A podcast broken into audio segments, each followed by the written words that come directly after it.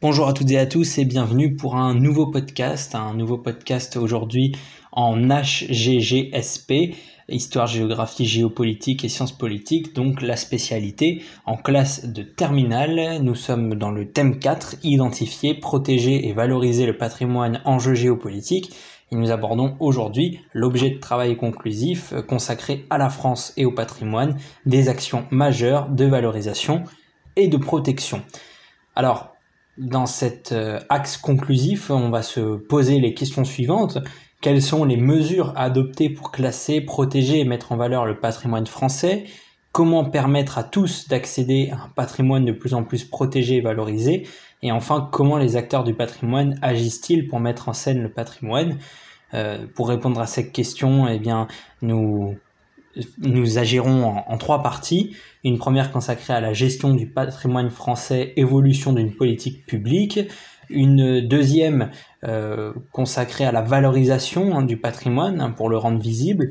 Et enfin, dans une dernière partie, nous reviendrons sur le patrimoine, un pilier du rayonnement culturel de la France dans le monde et objet d'action diplomatique. Donc, euh, première partie, la gestion du patrimoine français, évolution d'une politique publique. Alors, il y a une volonté ancienne de protéger le patrimoine. On va y revenir et faire un bref historique ici. En 1789, l'Assemblée constituante décide de mettre les biens ecclésiastiques et de la royauté à la disposition de la nation. Ces biens constituent les biens nationaux. En 1790, un inventaire est dressé par une commission des monuments. Les députés interviennent afin de limiter le vandalisme des monuments publics. En 1830, la politique du patrimoine est créée par François Guizot, alors ministre de l'Intérieur, par la création de l'inspection générale des monuments historiques. Les modalités de l'intervention de l'État pour la protection des édifices publics remarquables sont fixées en 1887 par une loi. Les procédures de classement sont définies et le corps des architectes des monuments historiques est fondé. Une nouvelle loi en 1913 améliore celle de 1887. Les critères de classement sont élargis. Désormais, ce sont plus de 4000 édifices et plus de 10 000 objets qui sont classés. Cette loi reste aujourd'hui le pilier du dispositif de protection et de la conservation du patrimoine monumental et mobilier. La loi du 2 mai 1930 protège des éléments du patrimoine naturel à travers la protection de sites naturels à dimension historique, comme par exemple les champs de bataille de la Première Guerre mondiale, ou pittoresques, comme la forêt de Brocéliande.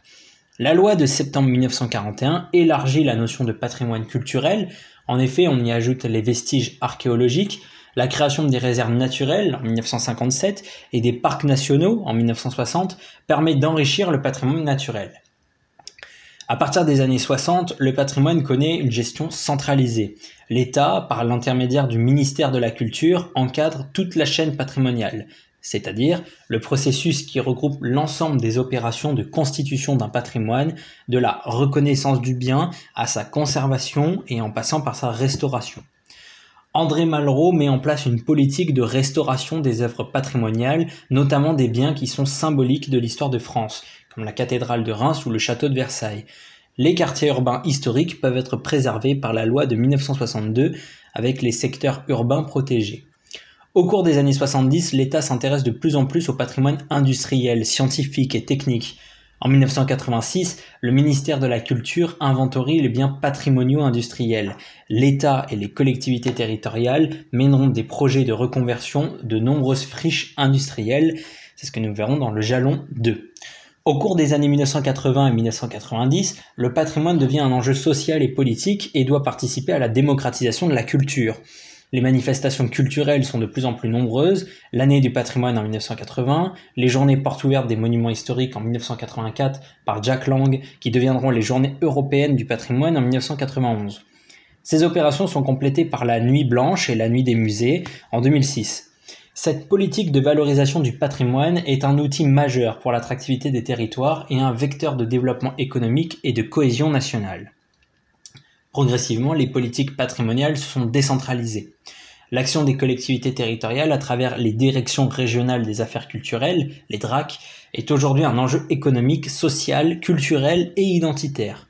Près de 51% des 47 316 monuments historiques appartiennent aux collectivités locales qui doivent assurer leur entretien. Toutefois, les moyens de financement restent insuffisants. le budget de la préservation du patrimoine ne constitue que 3% du budget du ministère de la Culture. Des dispositions fiscales, comme des réductions d'impôts, ont aussi été mises en place pour inciter les particuliers et les entreprises à soutenir les projets culturels. Le mécénat est fortement encouragé, notamment par la loi Ayagon en 2003. La Fondation du patrimoine organise des opérations de financement participatif avec des appels aux dons. Le loto du patrimoine, créé en 2018, est également une forme de souscription publique. Toutes ces initiatives montrent la difficulté pour financer la protection du patrimoine. Du coup, cela nous amène à notre deuxième partie, valoriser et rendre visible le patrimoine. Euh, et dans une première sous-partie, nous allons parler d'un patrimoine valorisé et protégé.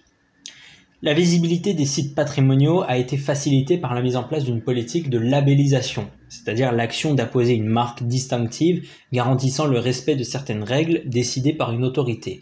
Donc cette politique de labellisation, elle est attribuée par le ministère de la Culture. Créée en 1985, elle regroupe un ensemble de 190 villes, villages d'art et d'histoire qui peuvent bénéficier de subventions en échange d'une politique de sauvegarde et d'accueil du public. Des logos renforcent l'attractivité des territoires. Vous les connaissez, hein, par exemple les plus beaux euh, villages de France. À partir de 1954, les panneaux routiers signalent les monuments historiques. Des circuits de visite permettent de valoriser un patrimoine.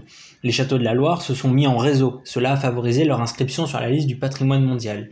Il existe d'autres routes des vins, par exemple, hein, les Bordelais, en Bourgogne, en Champagne. L'abus d'alcool est dangereux pour la santé, à consommer avec modération, bien évidemment. La sensibilité du public pour valoriser son patrimoine a été favorisée par la mise en place de la journée du patrimoine, d'un loto du patrimoine, on en parlait juste avant. Des émissions de télévision permettent de faire connaître le patrimoine français, comme par exemple Des racines et des ailes, qui existent depuis 1997. La valorisation du patrimoine en déclin a été mise en place par une politique volontariste de l'État et des collectivités territoriales. La muséification d'anciennes friches industrielles permet une réappropriation de la mémoire des lieux. Euh, une ancienne usine textile transformée en musée, par exemple. Des sites industriels sont également devenus des lieux d'exposition, les abattoirs de la Villette, la manufacture des tabacs à Marseille.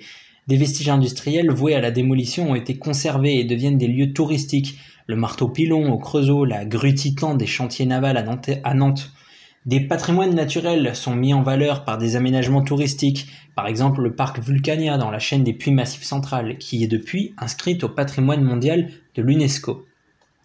La mise en scène du patrimoine français est un facteur de valorisation. La mise en lumière des monuments participe à développer leur attractivité. Le développement des techniques auditives et visuelles améliore l'expérience des visiteurs. Les audioguides, les applications mobiles, les bornes interactives. L'ingénierie culturelle, c'est-à-dire l'ensemble d'actions dans le domaine de la culture utilisant les nouvelles technologies, est devenue aujourd'hui essentielle pour exploiter au mieux le patrimoine. Cela favorise une interaction et une meilleure compréhension des éléments du patrimoine. La mise en scène des modes de vie d'autrefois valorise la connaissance de la culture traditionnelle et populaire par exemple l'écomusée d'Alsace, que certains d'entre vous ont peut-être déjà visité. Le patrimoine peut être mis en valeur par l'organisation de festivals artistiques, théâtre à Avignon, art lyrique à Orange. Des événements comme des mariages, des séminaires peuvent avoir lieu dans des lieux historiques, à Versailles par exemple, ou dans des maisons d'écrivains. Certains bâtiments qui ont été réhabilités voient leurs usages se modifier. Transformation en hôtel, en siège social. Le site de la chocolaterie Meunier est par exemple le siège de Nestlé France les anciens quais des docks deviennent des centres commerciaux. Et cela nous amène donc dans notre deuxième sous-partie au jalon 2 sur le bassin minier du Nord-Pas-de-Calais entre héritage culturel et reconversion, un très bon exemple. Et pour cela, vous trouverez euh, tous les documents et de nombreuses vidéos qui expliquent très bien le projet euh, sur le site internet, euh, sur la page dédiée www.histoiregéographie.net. Nous abordons donc notre dernière partie, le patrimoine, un pilier du rayonnement culturel de la France dans le monde et objet d'action diplomatique, avec une première sous-partie consacrée au patrimoine, soutien du rayonnement culturel. La richesse du patrimoine français explique en partie que la France soit la première destination touristique mondiale. 45 sites inscrits à l'UNESCO, 8000 musées la région Île-de-France concentre la fréquentation touristique. Six des dix monuments les plus visités en France se trouvent dans la région. Et cela nous amène, j'ai été assez rapide car il y a de nombreux documents sur le site internet, cela nous amène à notre deuxième sous-partie avec le jalon 3, un facteur de rayonnement culturel, l'exemple du repas gastronomique des Français. Hein, encore une fois, de nombreux documents, de nombreuses vidéos sont présentes sur le site. Et permettre de répondre à deux questions principales. Comment la reconnaissance du repas gastronomique des Français par l'UNESCO participe-t-elle au rayonnement culturel de la France et le repas gastronomique participe-t-il à la diplomatie française? Je vous laisse aller consulter euh, la page dédiée sur le site internet pour avoir euh, toutes les réponses. Voilà, j'en ai, terminé ce podcast est maintenant fini pour aujourd'hui. Euh, je vous remercie de l'avoir écouté. On se retrouve euh, très vite euh, sur la chaîne pour d'autres podcasts pour d'autres niveaux et d'autres matières. nous essayons de faire au mieux pour apporter des cours à tous les élèves. Et je vous souhaite euh, une très bonne journée et n'hésitez pas à vous abonner à la chaîne et à cliquer sur la cloche euh, pour être au courant de toutes les dernières nouveautés. Merci à tous et à très bientôt. Au revoir.